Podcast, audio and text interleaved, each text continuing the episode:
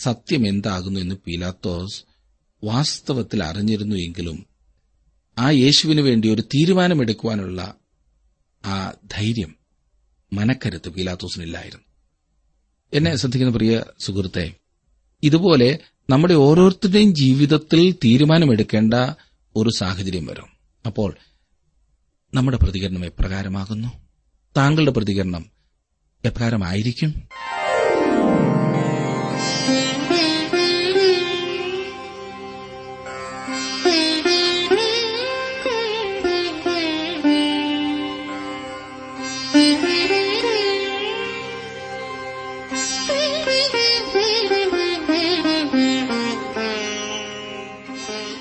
T W ആറിന്റെ വേദപഠന class ആരംഭിക്കുകയാണ്.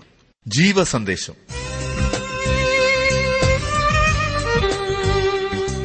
ജീവസന്ദേശം വചന പഠന ക്ലാസ്സിലെ ഇന്നത്തെ പാഠഭാഗം വിശുദ്ധ യോഹന്നാൻ എഴുതിയ സുവിശേഷം പതിനെട്ടാം അധ്യായത്തിന്റെ ഇരുപത്തിയെട്ട് മുതൽ പത്തൊൻപതാം അധ്യായത്തിന്റെ പതിനാറ് വരെയുള്ള വാക്യങ്ങൾ. പ്രാർത്ഥനയോടെ നമുക്ക് ശ്രമിക്കാം സഹോദരൻ ജോർജ് ഫിലിപ്പ് പഠനം ആരംഭിക്കുന്നു.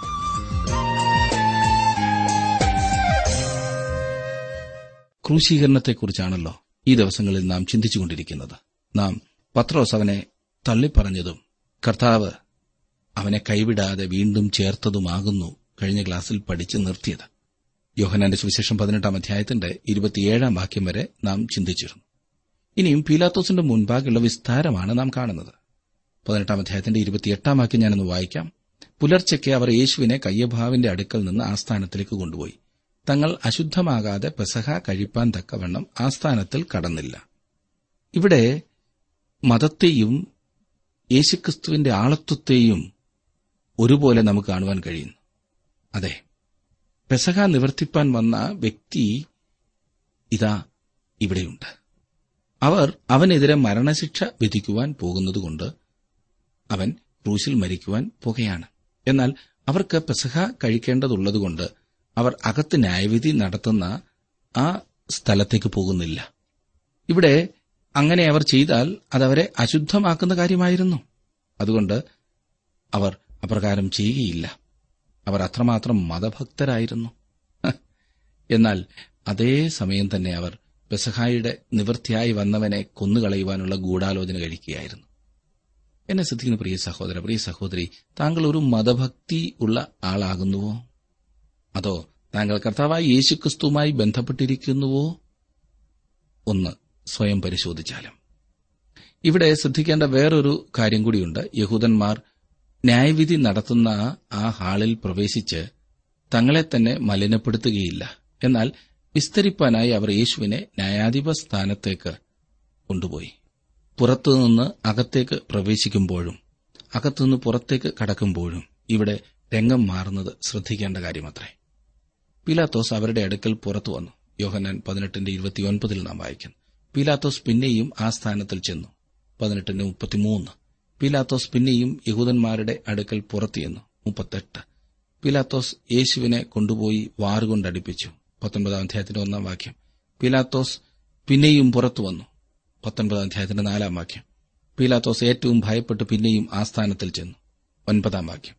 ഈ വാക്ക് കേട്ടിട്ട് പീലാത്തോസ് യേശുവിനെ പുറത്തു കൊണ്ടുവന്നു. പതിമൂന്നാം വാക്യം. പീലാത്തോസിന് വാസ്തവത്തിൽ യെരുശലേം താൽപര്യമുള്ള ഒരു സ്ഥലമല്ലായിരുന്നു.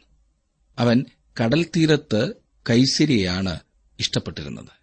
പെരുന്നാൾ സമയം പീലാത്തോസ് കൈസരി വിട്ട് തന്റെ പടയാളികളോടൊപ്പം യെരുസലേമിലേക്ക് വന്നിരുന്നു. അവൻ റോമ ഗവർണർ ആകയാൽ ലോകത്തിന്റെ എല്ലാ ഭാഗങ്ങളിൽ നിന്നും യഹൂദന്മാർ ഒരുമിച്ച് കൂടിയിരുന്ന പെരുന്നാളിൽ നിയമപാലനത്തിന്റെ ഉത്തരവാദിത്വം ഉള്ളവനായിരുന്നു. അതുകൊണ്ടാണ് അവൻ ഈ യെരുസലേമിലേക്ക് വരുന്നത്. ഇരുപത്തിയൊൻപത് മുതൽ മുപ്പത്തിരണ്ട് വരെയുള്ള വാക്യങ്ങളിലേക്ക് വരുമ്പോൾ അവിടെ നാം കാണുന്നത് പീലാത്തോസ് അവരുടെ അടുക്കൽ പുറത്തു വന്നു. ഈ മനുഷ്യന്റെ നേരെ എന്ത് കുറ്റം ബോധിപ്പിക്കുന്നെന്ന് ചോദിച്ചു. കുറ്റക്കാരനല്ലാഞ്ഞുവെങ്കിൽ ഞങ്ങൾ അവനെ നിന്റെ പക്കൽ ഏൽപ്പിക്കുകയില്ലായിരുന്നു എന്ന് അവർ അവനോട് ഉത്തരം പറഞ്ഞു. പീലാത്തോസ് അവരോട് നിങ്ങൾ അവനെ കൊണ്ടുപോയി നിങ്ങളുടെ ന്യായപ്രമാണ പ്രകാരം വിധിപ്പീൻ എന്ന് പറഞ്ഞതിന് യഹൂദന്മാർ അവനോട് മരണശിക്ഷയ്ക്കുള്ള അധികാരം ഞങ്ങൾക്കില്ലല്ലോ. യേശു താൻ മരിപ്പാനുള്ള മരണവിധം സൂചിപ്പിച്ച വാക്കിന് ഇതിനാൽ നിവർത്തി വന്നു. എന്തോ കുഴപ്പമുള്ളതുപോലെ പീലാത്തോസിന് മനസ്സിലായി. പ്രശ്നത്തിൽ നിന്ന് ഒഴിഞ്ഞു മാറുവാനാണ് പീലാത്തോസ് ശ്രമിക്കുന്നത്. നിങ്ങൾ അവനെ കൊണ്ടുപോയി നിങ്ങളുടെ ന്യായപ്രമാണ പ്രകാരം വിധിപ്പീൻ എന്ന് പീലാത്തോസ് അവരോട് പറയുന്നു. എന്താണ് വാസ്തവത്തിൽ സംഭവിക്കുന്നത് എന്ന കാര്യം പീലാത്തോസിന് മനസ്സിലായില്ല. യേശുവിന് മരണശിക്ഷ കൊടുക്കണം എന്നതാണ് അവരുടെ പ്രശ്നം. എന്നാൽ തങ്ങൾ ഭരണാധികാരികളല്ല എന്നും മരണശിക്ഷ നടപ്പാക്കുവാനുള്ള അധികാരം തങ്ങൾക്കില്ല എന്നും അവർക്ക് സമ്മതിക്കേണ്ടതായി വന്നു. യോഹനാന്റെ സുവിശേഷം എട്ടാം അധ്യായത്തിന് മുപ്പത്തിമൂന്നാം വാക്യത്തിൽ ഞങ്ങൾ അബ്രഹാമിന്റെ സന്തതി ആർക്കും ഒരു നാളും ദാസന്മാരായിരുന്നിട്ടില്ല എന്ന് തന്റെ ഇടത്തോട് പറഞ്ഞതിന് ശേഷം ഇപ്രകാരം സമ്മതിക്കുവാൻ അവർ നിർബന്ധിതരായി തീരുകയാണ് ഉണ്ടായത്. ഇപ്പോൾ ആരുടെ അടിമകളാണ്? യേശുവിന്റെ പ്രവചനം നിവൃത്തിയാകുവാനിടയായി എന്ന് യോഹന്നാൻ പറയുന്നു. യഹൂദ മതഭരണാധിപന്മാർ തന്നെ മരണത്തിന് യേശുവിനെ വിധിക്കുമെന്നും ജാതികളുടെ കയ്യിൽ ഏൽപ്പിച്ചു കൊടുക്കുമെന്നും യേശു നേരത്തെ തന്നെ ശിഷ്യന്മാരോട് പറഞ്ഞിരുന്നു. അതെ മാസങ്ങൾക്ക് മുമ്പേ യേശു ഇത് മുമ്പ് കൂട്ടി പറഞ്ഞിരുന്നു. ഇപ്പോൾ ഇതാ യേശു ഇവിടെ ജാതീയ രാജ്യമായ റോമിന്റെ പ്രതിനിധിയാകുന്ന പീലാത്തോസിന്റെ മുൻപിൽ നിൽക്കുന്നു. മതഭരണാധിപന്മാരുടെ ആവശ്യം യേശുവിന് മരണശിക്ഷ കൊടുക്കണം എന്നതാണ്. യഹൂദന്മാർ യേശുവിനെ വിസ്തരിച്ച് അവരുടെ ന്യായപ്രമാണപ്രകാരം മരണശിക്ഷയ്ക്ക് വിധിച്ചിരുന്നെങ്കിൽ അവർ അവനെ കല്ലെറിഞ്ഞു കൊല്ലുമായിരുന്നു. എന്നാൽ ഇരുപത്തിരണ്ടാം സങ്കീർത്തനം ശ്രദ്ധയോടുകൂടി വായിച്ചിട്ട് അവിടെ കല്ലെറിഞ്ഞു കൊല്ലുന്നതിനെക്കുറിച്ചോ ക്രൂശീകരണത്തെക്കുറിച്ചോ വിവരിച്ചിരിക്കുന്നത് എന്ന് നോക്കുക. കൈയും കാലും തുളയ്ക്കപ്പെട്ട് ക്രൂശിൽ തൂങ്ങി മരിക്കുന്നതിന്റെ ഒരു വ്യഥയാണ് അവിടെ നമുക്ക് കാണുവാൻ കഴിയുന്നത്. ക്രൂശീകരണത്തിൽ കൂടി മരണശിക്ഷ നടപ്പാക്കിയിരുന്നത് റോമാക്കാർ മാത്രമായിരുന്നു. പഴയ നിയമ പ്രവചനം നിവൃത്തിയാകുന്നതിന് യേശുവിനെ റോമാക്കാരുടെ കയ്യിൽ ഏൽപ്പിച്ചു കൊടുക്കേണ്ടത് ആവശ്യമായിരുന്നു. മുപ്പത്തിമൂന്ന് മുതൽ മുപ്പത്തിയഞ്ച് വരെയുള്ള വാക്യങ്ങളിൽ കാണുന്നത് പീലാത്തോസ് പിന്നെയും ആസ്ഥാനത്തിൽ ചെന്ന് യേശുവിനെ വിളിച്ചു. നീ യഹൂദന്മാരുടെ രാജാവോ എന്ന് ചോദിച്ചു അതിന് ഉത്തരമായി യേശു ഇത് നീ സ്വയമായി പറയുന്നതോ മറ്റുള്ളവർ എന്നെക്കുറിച്ച് നിന്നോട് പറഞ്ഞിട്ടോ എന്ന് പറഞ്ഞു? പീലാത്തോസ് അതിന് ഉത്തരമായി ഞാൻ യഹൂദനോ? നിന്റെ ജനവും മഹാപുരോഹിതന്മാരും നിന്നെ എന്റെ പക്കൽ ഏൽപ്പിച്ചിരിക്കുന്നു. നീ എന്ത് ചെയ്തു? എന്ന് ചോദിച്ചതിന് യേശു. പീലാത്തോസിനെ ചിന്തിപ്പിക്കുന്ന തരത്തിലുള്ള ചോദ്യമാണ് യേശു അവനോട് ചോദിച്ചത്. അവൻ എവിടെ നിന്നാണ് തെളിവുകൾ ലഭിച്ചത് എന്നത്ര യേശു പീലാത്തോസിനോട് ചോദിച്ചത്. യഹൂദന്മാരാണ് നിന്റെ മേൽ കുറ്റം ആരോപിച്ചിരിക്കുന്നത് എന്ന് പീലാത്തോസ് മറുപടി പറഞ്ഞു. തുടർന്ന് യേശു പീലാത്തോസിനോട് വ്യക്തിപരമായി ഇടപെടുന്നതായി കാണാം. പീലാത്തോസ് നിശബ്ദനായിരുന്നു. യഹൂദന്മാരുടെ രാജാവെന്ന് അവകാശപ്പെട്ട ഒരാൾ ഉണ്ടായിരിക്കുമെന്നോ? അപ്രകാരമുള്ള ഒരു കുറ്റം റോമാക്കാരുടെ മുമ്പാകെ കൊണ്ടുവരുന്നതിനോ അവർ തയ്യാറാകുമെന്ന് അവൻ വിശ്വസിക്കുവാൻ കഴിഞ്ഞില്ല. പിലാത്തോസിന് യേശുവിനെ സഹായിക്കണമെന്നുണ്ട്. അതെ അവനും യേശുവും മാത്രമകത്ത് ആസ്ഥാനത്തിലായിരുന്നു. യഹൂദന്മാർ തങ്ങളെ തന്നെ അശുദ്ധരാക്കാതിരിക്കുന്നതിനായി അകത്ത് പ്രവേശിക്കാതെ പുറത്ത് കാത്തു നിൽക്കുകയാണ്. താൻ ഒരു രാജാവല്ല എന്ന് യേശു പറയണമെന്ന് താൽപര്യമേ പീലാത്തോസിനുള്ളൂ.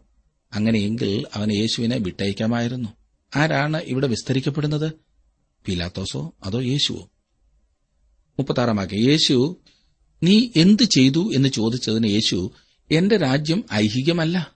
എന്റെ രാജ്യം ഐഹികമായിരുന്നുവെങ്കിൽ എന്നെ യഹൂദന്മാരുടെ കയ്യിൽ ഏൽപ്പിക്കാതെ വണ്ണം എന്റെ ചേവകർ പോരാടുമായിരുന്നു. എന്നാൽ എന്റെ രാജ്യം ഐഹികമല്ല എന്ന് ഉത്തരം പറഞ്ഞു. എന്റെ രാജ്യം ഐഹികമല്ല എന്റെ രാജ്യം ഈ ലോകത്തു നിന്നുള്ളതല്ല എന്ന അർത്ഥത്തോടെയാണ് യേശു പറഞ്ഞത്. താൻ ഈ ഭൂമിയിൽ ഒരിക്കൽ രാജ്യം സ്ഥാപിക്കയില്ല എന്നല്ല യേശു ഇവിടെ പറയുന്നത്. അവൻ രാജാതിരാജാവും കർത്താതി കർത്താവുമായി വാഴുവാൻ പോകുകയാണ്. സമുദ്രം വെള്ളം കൊണ്ട് നിറഞ്ഞിരിക്കുന്നത് പോലെ ഭൂമി യഹോവയുടെ പരിജ്ഞാനം കൊണ്ട് പൂർണമായിരിക്കുമെന്ന് യശ്യാപ്രവചനം പതിനൊന്നാം അധ്യായത്തിന്റെ ഒൻപതാം വാക്യത്തിൽ പറഞ്ഞിരിക്കുന്നു എന്നാൽ അവന്റെ രാജ്യം ഈ ലോക വ്യവസ്ഥിതി പ്രകാരമുള്ള രാജ്യമായിരിക്കയില്ല. രാഷ്ട്രീയ തത്വസംഹിതകളിന്മേൽ കെട്ടിപ്പടുക്കുന്ന ശക്തി കേന്ദ്രമായിരിക്കയില്ലാതെ മുപ്പത്തിയേഴാം വാക്യത്തിൽ നാം വായിക്കുന്നത് പീലാത്തോസ് അവനോട് എന്നാൽ നീ രാജാവ് തന്നെയല്ലയോ? എന്ന് പറഞ്ഞതിന് യേശു നീ പറഞ്ഞതുപോലെ ഞാൻ രാജാവ് തന്നെ. സത്യത്തിന് സാക്ഷി നിൽക്കേണ്ടതിന് ഞാൻ ജനിച്ചു. അതിനായി ലോകത്തിൽ വന്നുമിരിക്കുന്നു. സത്യതൽപരനായവനെല്ലാം എന്റെ വാക്ക് കേൾക്കുന്നു എന്നുത്തരം പറഞ്ഞു. ഈ വിഷയത്തിൽ പീലാത്തോസ് അത്ഭുതപ്പെട്ടുപോയി. യേശു ഇപ്പോഴും ഈ മനുഷ്യനോട് തന്റെ ഭാഗം വിശദീകരിക്കുകയാണ്. തന്റെ രാജ്യത്തിന്റെ അഭിവാജ്യ ഘടകത്തിലൊന്ന് സത്യമാകുന്നു എന്ന് അവൻ പറയുന്നു.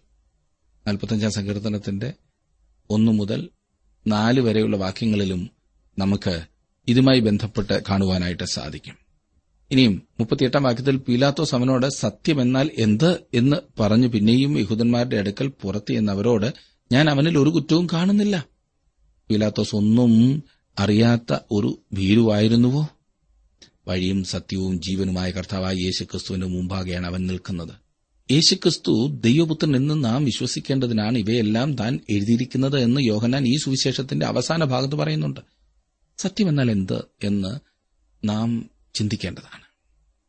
യേശു താങ്കൾക്ക് സത്യമായി തീർന്നിട്ടുണ്ടോ സ്നേഹിത? അവനിൽ നീ യാഥാർത്ഥ്യത്തെ അഭിമുഖീകരിച്ചിട്ടുണ്ടോ? വീണ്ടും പീലാത്തോസ് യേശുവിനെ പുറത്തു കൊണ്ടുപോയിട്ട് ഞാൻ അവനിൽ ഒരു കുറ്റവും കാണുന്നില്ല എന്ന് പറഞ്ഞു. മുപ്പത്തിയൊൻപതാം വാക്യത്തിൽ എന്നാൽ പെസഹായിൽ ഞാൻ നിങ്ങൾക്ക് ഒരുത്തനെ വിട്ടുതരിക പതിവുണ്ടല്ലോ.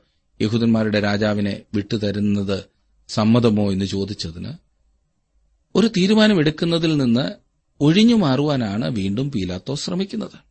ഞാൻ യേശുവിനെ നിങ്ങൾക്ക് വിട്ടുതരട്ടെ. അതുകൊണ്ട് പ്രശ്നം പരിഹരിക്കപ്പെടുമോ എന്നാണ് അവൻ ചോദിച്ചത്. നാൽപ്പതാം വാക്യം. അവർ പിന്നെയും ഇവനെ വേണ്ട ബർബാസിനെ മതി എന്ന് നിലവിളിച്ചു പറഞ്ഞു. ബർബാസോ കവർച്ചക്കാരനായിരുന്നു എന്ന് പറഞ്ഞിരിക്കുന്നു. ബർബാസിനെ വിട്ടുകിട്ടണമെന്ന് ആവശ്യപ്പെടുവാൻ ഈ ഈ മതഭരണാധികാരികൾ ജനങ്ങളെ പ്രേരിപ്പിക്കുമെന്ന് പീലാത്തോസ് ഒരിക്കലും ചിന്തിച്ചിരുന്നില്ല. അവർ തമ്മിലുള്ള അന്തരം വളരെ വലുതായിരുന്നു. യേശുക്രിസ്തു നിരപരാധിയാകുന്നു എന്ന കാര്യം പീലാത്തോസ് നിശ്ചയമായി അറിഞ്ഞിരുന്നു എന്ന് വേദപുസ്തകം വ്യക്തമാക്കുന്നു. പതിനെട്ടാം വാക്യം. അവർ അസൂയ കൊണ്ടാകുന്നു അവനെ ഏൽപ്പിച്ചത് എന്ന് അവൻ ഗ്രഹിച്ചിരുന്നു.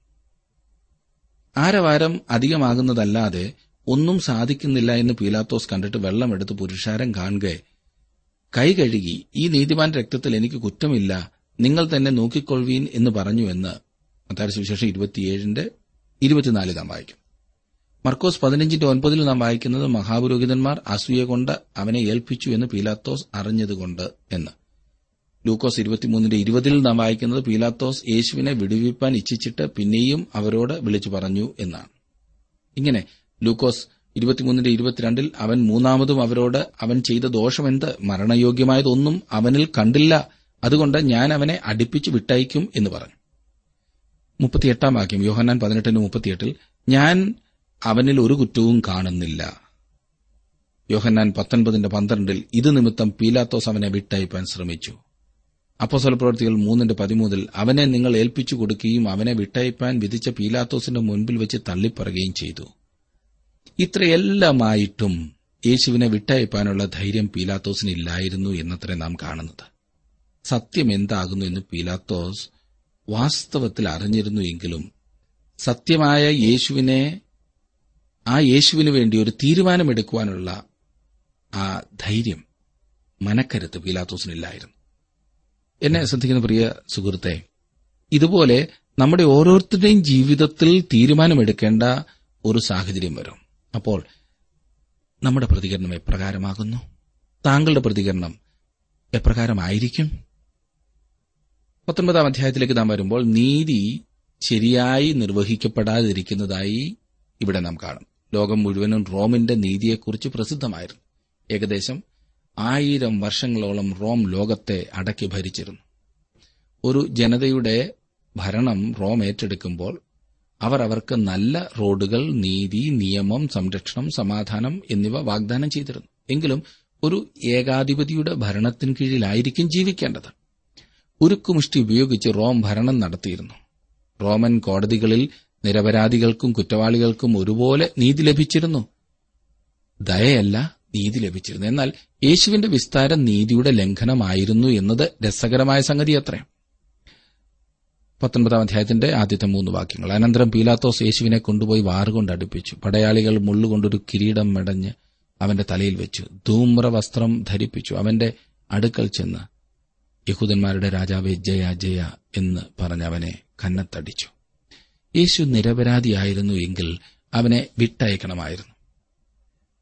അവനെതിരെ ആരോപിച്ചിരുന്ന കുറ്റങ്ങൾ ശരിയെങ്കിൽ അവൻ ക്രൂശിക്കപ്പെടേണ്ടിയിരുന്നു. യേശുവിനെ അടുപ്പിക്കുന്നത് നിയമത്തിന് വിരുദ്ധവും തെറ്റുമായിരുന്നു. എന്നാൽ അതുകൊണ്ട് യഹൂദന്മാർക്ക് തൃപ്തി വരും എന്ന വിചാരത്തോടെയാണ് പീലാത്തോസ് അപ്രകാരം ചെയ്തത്. യേശുവിനെ ക്രൂശിക്കുന്നതിനു മുമ്പ് അവനെ കളിപ്പിക്കുന്നതിനുള്ള ഒരു അവസരമായി പടയാളികൾ അതിനെ കണ്ടു. അവർ അവനെ കന്നത്തടിച്ചു. അവർ ആഗ്രഹിച്ചത് എന്തും യേശുവിനോട് ചെയ്യുവാൻ അവർ മടിച്ചില്ല. സകല പടയാളികളും കുറ്റവാളിയെ തങ്ങളുടെ മുഷ്ടി കാണിക്കും. അവനെ തിരിച്ചറിയുവാൻ കഴിയാത്ത വിധം അവന്റെ മുഖം അവർ ഇടിച്ച് അവശരാക്കും. അവന്റെ രൂപം കണ്ടാൽ ആളല്ല എന്നും അവന്റെ ആകൃതി കണ്ടാൽ മനുഷ്യനല്ല എന്നും തോന്നുമാർ അവൻ വിരൂപമായി എന്ന് യശയപ്രവചന അൻപത്തിരണ്ടിന്റെ പതിനാലിൽ നാം വായിക്കും. പത്തൊൻപതാം അധ്യായത്തിന്റെ നാലും അഞ്ചും വാക്യങ്ങളിൽ നാം കാണുന്നു പിലാത്തോസ് പിന്നെയും പുറത്തു വന്ന് ഞാൻ അവനിൽ ഒരു കുറ്റവും കാണുന്നില്ല എന്ന് നിങ്ങൾ അറിയേണ്ടതിന് അവനെ നിങ്ങളുടെ അടുക്കൽ ഇതാ പുറത്തു കൊണ്ടുവരുന്നു എന്ന് പറഞ്ഞു. അങ്ങനെ യേശു മുൾക്കിരീടവും ധൂമ്രവസ്ത്രവും ധരിച്ച് പുറത്തു വന്നു. പിലാത്തോസ് അവരോട് ആ മനുഷ്യനിതാ എന്ന് പറഞ്ഞു. വീണ്ടും അവർ പുറത്തു വരുന്നു. നിങ്ങൾ അപ്പോൾ അവനെ കണ്ടിരുന്നുവെങ്കിൽ നിങ്ങളുടെ ഹൃദയം തീർച്ചയായും തകർന്നുപോയേനെ. ശരീരം മുഴുവൻ അടിയേറ്റിരുന്നു. കലാകാരന്മാർ വരച്ചു കാട്ടുന്നത് പോലെ അവൻ തോന്നുമായിരുന്നു എന്ന് ചിന്തിക്കരുത്. അതെ ആ മനുഷ്യനിതാ പിലാത്തോസ് പറഞ്ഞതുപോലെ മാത്രമേ നീയും യേശുവിനെപ്പറ്റി പറയുന്നുള്ളൂ എങ്കിൽ സുഹൃത്തെ താങ്കൾ അവനെ കണ്ടിട്ടില്ല എന്നതത്ര വാസ്തവം. അവൻ വെറും ഒരു മനുഷ്യനല്ല. അവൻ ദൈവത്തിന്റെ പുത്രനാണ്. അവൻ ലോകത്തിന്റെ രക്ഷകനാണ്. യേശുക്രിസ്തു ദൈവത്തിന്റെ പുത്രനെന്ന് വിശ്വസിക്കേണ്ടതിനും വിശ്വസിച്ചിട്ട് അവന്റെ നാമത്തിൽ നിനക്ക് ജീവൻ ഉണ്ടാകേണ്ടതിന് യോഹനാൻ ഇത് എഴുതിയിരിക്കുന്നത്. പത്തൊൻപതാം അധ്യായത്തിന് ആറാം വാക്യം വായിക്കാം. മഹാപുരോഹിതന്മാരും ചേവകരും അവനെ കണ്ടപ്പോൾ ക്രൂശിക്ക ക്രൂശിക്ക എന്ന് ആർത്തു വിളിച്ചു. പീലാത്തോസ് അവരോട് നിങ്ങൾ അവനെ കൊണ്ടുപോയി ക്രൂശിപ്പിൻ ഞാനോ അവനിൽ കുറ്റം കാണുന്നില്ല എന്ന് പറഞ്ഞു. ഈ സന്ദർഭത്തിലായിരിക്കണം പീലാത്തോസ് വെള്ളം ആവശ്യപ്പെടുകയും തന്റെ കൈകൾ കഴുകുകയും ചെയ്തത്. വെള്ളത്തിന് അവന്റെ കൈകൾ ശുദ്ധമാക്കുന്നതിന് കഴിയും എന്നാൽ അവന്റെ ഹൃദയത്തിലെ കുറ്റം അത് കഴുകിക്കളയുവാൻ ഒന്നിനെ കൊണ്ടും കഴിയുമായിരുന്നില്ല. ഒന്തിയോസ് പീലാത്തോസിനാൽ ക്രൂശിക്കപ്പെട്ടു എന്നത്ര ഏറ്റവും പുരാതനമായ വിശ്വാസ പ്രമാണത്തിൽ പറയുന്നത്. അവന് രക്ഷപ്പെടുവാൻ കഴിയുകയില്ല. നാം ഇനിയും ഏഴ് മുതൽ ഒൻപത് വരെയുള്ള വാക്യങ്ങളിലേക്ക് വരുമ്പോൾ അവിടെ കാണുന്നത് യഹൂദന്മാർ അവനോട് ഞങ്ങൾക്കൊരു ന്യായപ്രമാണമുണ്ട്. അവൻ തന്നെത്താൻ ദൈവപുത്രനാക്കിയതുകൊണ്ട് ആ ന്യായപ്രമാണ പ്രകാരം അവൻ മരിക്കേണ്ടതാകുന്നു എന്ന് ഉത്തരം പറഞ്ഞു. ഈ വാക്ക് കേട്ടിട്ട് പീലാത്തോസ് ഏറ്റവും ഭയപ്പെട്ടു. പിന്നെയും ആസ്ഥാനത്തിൽ ചെന്നു. നീ എവിടെ നിന്നാകുന്നു? എന്ന് യേശുവിനോട് ചോദിച്ചു. പീലാത്തോസിന് തൃപ്തിയായിരുന്നില്ല. അതിനാൽ വീണ്ടും അവൻ യേശുവിനെ ചോദ്യം ചെയ്യുവാനായി അകത്തേക്ക് കൊണ്ടുപോയി എന്ന് നാം വായിക്കുന്നു. പത്തും പതിനൊന്നും വാക്യങ്ങളിൽ നാം കാണുന്നത് പത്താം വാക്യത്തിൽ യേശു ഉത്തരം പറഞ്ഞില്ല. പീലാത്തോസ് അവനോട് നീ എന്നോട് സംസാരിക്കുന്നില്ലയോ? എനിക്ക് നിന്നെ ക്രൂശിപ്പാൻ അധികാരമുണ്ടെന്നും നിന്നെ വിട്ടയപ്പാൻ അധികാരമുണ്ടെന്നും നീ അറിയുന്നില്ലയോ? എന്ന് ചോദിച്ചതിന് യേശു അവനോട് മേലിൽ നിന്ന് നിനക്ക് കിട്ടിയിട്ടില്ല എങ്കിൽ എന്റെ മേൽ നിനക്ക് അധികാരവും ഉണ്ടാകിയില്ലായിരുന്നു. അതുകൊണ്ട് എന്നെ നിന്റെ പക്കൽ ഏൽപ്പിച്ചവന് അധികം പാപമുണ്ട് എന്നുത്തരം പറഞ്ഞു. അതെ പാപത്തിനും വ്യത്യാസമായുള്ളതുപോലെ തന്നെ ന്യായവിധിക്കും വ്യത്യാസമുണ്ട്. യേശുവിനെ പീലാത്തോസിന് ഏൽപ്പിച്ചു കൊടുത്തവർക്കാണ് പീലാത്തോസിനേക്കാൾ കൂടുതൽ പാപം. കാരണം പീലാത്തോസിനേക്കാൾ അധികം വെളിച്ചം കിട്ടിയവരായിരുന്നു അവർ. എന്നാൽ പീലാത്തോസിന്റെ ഉത്തരവാദിത്വത്തിൽ നിന്ന് അതവനെ ഒഴിവുള്ളവനാക്കുന്നില്ല. അവനും കുറ്റക്കാരനാണ്. പന്ത്രണ്ടാം വാക്യം ഇത് നിമിത്തം പീലാത്തോസ് അവനെ വിട്ടയപ്പാൻ ശ്രമിച്ചു. യഹൂദന്മാരോ നീ ഇവനെ വിട്ടയച്ചാൽ കൈസറുടെ സ്നേഹിതനല്ല. തന്നെത്താൻ രാജാവാകുന്നവൻ എല്ലാം കൈസറോട് മത്സരിക്കുന്നുവല്ലോ എന്നാർത്ത് പറഞ്ഞു. ഇത് നിമിത്തം പീലാത്തോസ് അവനെ വിട്ടയപ്പാൻ ശ്രമിച്ചു എന്ന്. അവൻ യേശുവിൽ വിശ്വസിച്ചതുകൊണ്ടാണോ അല്ല. യേശു നിരപരാധിയായ ഒരു മനുഷ്യനാണെന്ന് പീലാത്തോസ് മനസ്സിലാക്കിയിരുന്നതിനാൽ അവനെ വിട്ടയപ്പാൻ ശ്രമിക്കുകയത്രേ ചെയ്തത്. പീലാത്തോസ് ആയിരിക്കേണ്ട നിലയിൽ റോമൻ നീതി നടപ്പാക്കുന്ന ന്യായാധിപനായി ഇവിടെ നാം അവനെ കാണുന്നില്ല. രാജ്യദ്രോഹം അനുവദിക്കുന്നു എന്ന കുറ്റം പീലാത്തോസിനെതിരായി റോമിന് സമർപ്പിക്കുവാൻ ഈ മതനേതാക്കന്മാർ തയ്യാറായിരിക്കുകയായിരുന്നു. അങ്ങനെയുള്ള ഒരു ആരോപണം തനിക്കെതിരായി ഉണ്ടാകരുതെന്ന നിർബന്ധം അവനുണ്ടായിരുന്നു. അതെ നീതിക്കതീതമായി തന്റെ രാഷ്ട്രീയ പദവി നിലനിർത്തണമെന്നാണ് പീലാത്തോസ് ആഗ്രഹിച്ചത്. പതിമൂന്നാം വാക്യം. ഈ വാക്ക് കേട്ടിട്ട് പീലാത്തോസ് യേശുവിനെ പുറത്തു കൊണ്ടുവന്നു.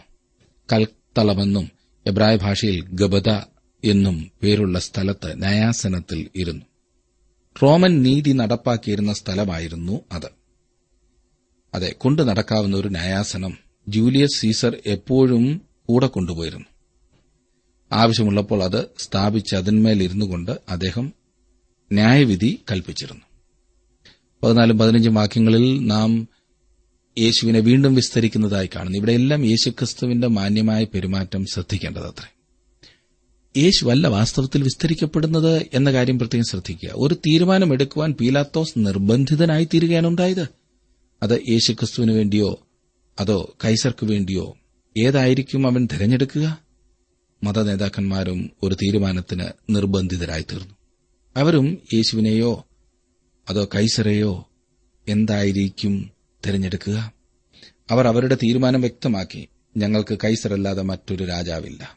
അവർക്ക് വേറൊരു തെരഞ്ഞെടുപ്പിനെ അഭിമുഖീകരിക്കേണ്ടതായ ദിവസം വരും. യേശുക്രിസ്തുവിനെയോ എതിർ ക്രിസ്തുവിനെയോ എന്തു തിരഞ്ഞെടുക്കും? എന്നെ ശ്രദ്ധിക്കുന്ന പ്രിയ സുഹൃത്തെ യേശുക്രിസ്തുവിനെ സംബന്ധിച്ച തീരുമാനം ഓരോ മനുഷ്യനും വ്യക്തിപരമായി കൈക്കൊള്ളേണ്ടതത്രേ. എനിക്ക് അനുകൂലമല്ലാത്തവൻ എനിക്ക് പ്രതികൂലമാകുന്നു എന്ന് അവൻ പറഞ്ഞിട്ടുണ്ട്.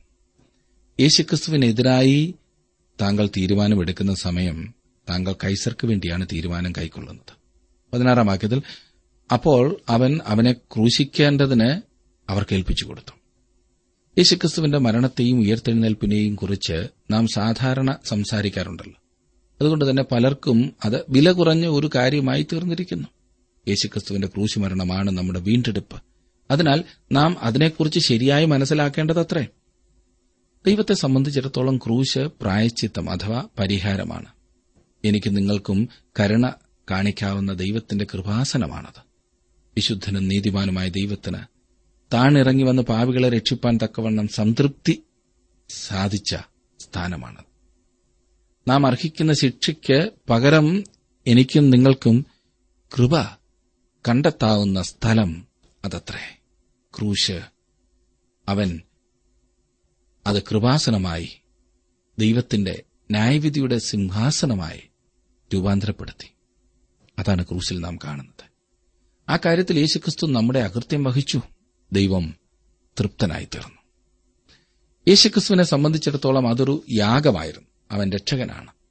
അവൻ നമ്മുടെ പാപങ്ങൾക്ക് വേണ്ടി തന്നെത്താൻ യാഗമായി തീർന്നു അവൻ ദൈവത്തിന് സൗരഭ്യവാസനയായ യാഗമായി തീർന്നു അവനെ സംബന്ധിച്ചിടത്തോളം അത് അനുസരണത്തിന്റെ പ്രവൃത്തിയുമായിരുന്നു. ഫിലിപ്പ് ലേഖനം രണ്ടാം അദ്ദേഹത്തിന്റെ എട്ടാം വാക്യത്തിൽ പൌലോസ് അപ്പോസ്തലൻ പറയുന്നത് അവൻ മരണത്തോളം ക്രൂശിലെ മരണത്തോളം അനുസരണമുള്ളവനായി തീർന്നു എന്നത്രേ. ക്രിസ്തുവേശുവിൽ വിശ്വാസികളായ എന്നെയും നിങ്ങളെയും സംബന്ധിച്ചിടത്തോളം അതൊരു പകരം വയ്ക്കലായിരുന്നു. അവൻ എന്റെയും നിങ്ങളുടെയും സ്ഥാനം ഏറ്റെടുത്തു. പാപിക്കു വേണ്ടി കഷ്ടത അനുഭവിക്കുന്ന പാപരഹിതനായിരുന്നു അവൻ. അവൻ നീതികെട്ടവർക്ക് വേണ്ടി കഷ്ടമനുഭവിക്കുന്ന നീതിമാനായിരുന്നു. നാം പാപം സംബന്ധിച്ച് മരിച്ച് നീതിക്ക് ജീവിക്കേണ്ടതിന് അവൻ തന്റെ ശരീരത്തിൽ നമ്മുടെ പാപങ്ങളെ ചുമന്നുകൊണ്ട് ക്രൂശിന്മേൽ കയറി അവന്റെ അടിപ്പിണരാൽ നിങ്ങൾക്ക് സൌഖ്യം വന്നിരിക്കുന്നു എന്ന് പത്രോസ് പറയുന്നു. പിശാചിനെ സംബന്ധിച്ചിടത്തോളം യേശുക്രിസ്തുവിന്റെ ക്രൂശ് മരണം ഒരു വിജയവും അതേസമയം ഒരു പരാജയവുമായിരുന്നു. ഉൽപ്പത്തി പുസ്തകം മൂന്നാം അധ്യായത്തിൽ മുമ്പുകുട്ടി പറഞ്ഞിരിക്കുന്ന പ്രകാരം സ്ത്രീയുടെ സന്തതിയുടെ കൊതികാൽ തകർക്കുന്നതിനാൽ പിശാജ് വിജയിച്ചു. എന്നാൽ പിശാജിന്റെ തല തകർക്കപ്പെടാൻ പോകുന്നതുകൊണ്ട് അതൊരു പരാജയമായിരുന്നു. മരണത്തിന്റെ അധികാരിയായ പിശാജിനെ തന്റെ മരണത്താൽ നീക്കി ജീവപര്യന്തം മരണഭീതിയിൽ അടിമകളായിരുന്നവരെയൊക്കെയും വിടുവിച്ചു എന്ന് എബ്രായ രണ്ടിന്റെ പതിനഞ്ചിൽ നാം വായിക്കും. ലോകത്തിന്റെ കാഴ്ചപ്പാടിൽ ക്രൂശ് മൃഗീയമായ കൊലപാതകം മാത്രമാണ്. അവർ നസറേത്തുകാരനായ യേശുവിനെ ഒരു മനുഷ്യനായിട്ടാണ് കാണുന്നത്. അനീതിയാണ് അവർക്ക് കാണുവാൻ കഴിയുന്നത്. അവർ അവനെ ക്രൂശിക്കുവാനായി കൊണ്ടുപോയി. നമ്മുടെ പാപങ്ങൾക്ക് പരിഹാരമായി കർത്താവ് ക്രൂശിൽ മരിച്ചു. ഇന്ന് അവനിൽ വിശ്വസിക്കുന്ന ഏതൊരാൾക്കും രക്ഷ പിതാവായ ദൈവം പ്രദാനം ചെയ്യുന്നു. നാം ചെയ്യേണ്ട ഒരേ ഒരു കാര്യം. കർത്താവായ യേശുക്രിസ്തു എനിക്ക് വേണ്ടി മരിച്ചു എന്ന് അവനിൽ വിശ്വസിച്ച് അവനെ രക്ഷകനായി ജീവിതത്തിൽ അംഗീകരിക്കുക. എന്നെ ശ്രദ്ധിക്കുന്ന പ്രിയ സഹോദര പ്രിയ സഹോദരി താങ്കളുടെ ജീവിതത്തിൽ അപ്രകാരം യേശുവിൽ വിശ്വസിക്കുവാനും അംഗീകരിക്കുവാനും സാധിച്ചിട്ടുണ്ടോ?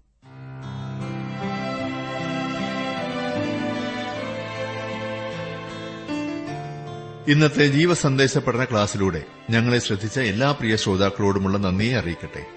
ദൈവവചനം കൃത്യമായി ക്രമമായി പഠിക്കുവാൻ ലഭിച്ചിരിക്കുന്ന ഈ അസുലഭ അവസരം പ്രയോജനപ്പെടുത്തുകയും സ്നേഹിതരെ അതിനായി ഉത്സാഹിപ്പിക്കുകയും ചെയ്യുക. അഭിപ്രായങ്ങളും നിർദ്ദേശങ്ങളും പ്രാർത്ഥനാ വിഷയങ്ങളും ഞങ്ങളെ അറിയിക്കുക.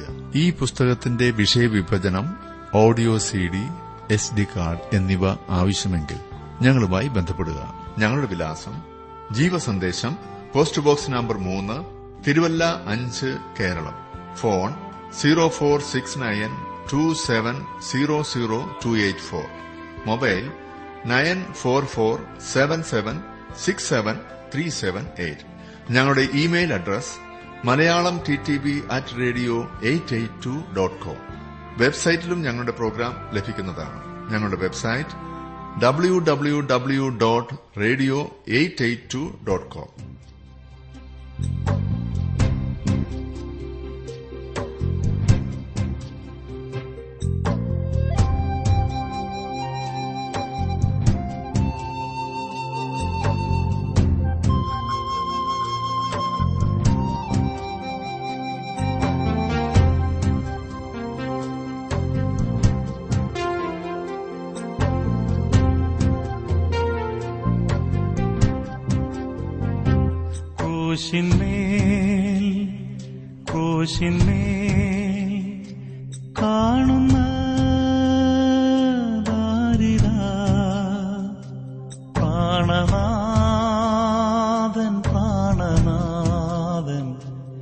என்பேற்காய் சாகுமோ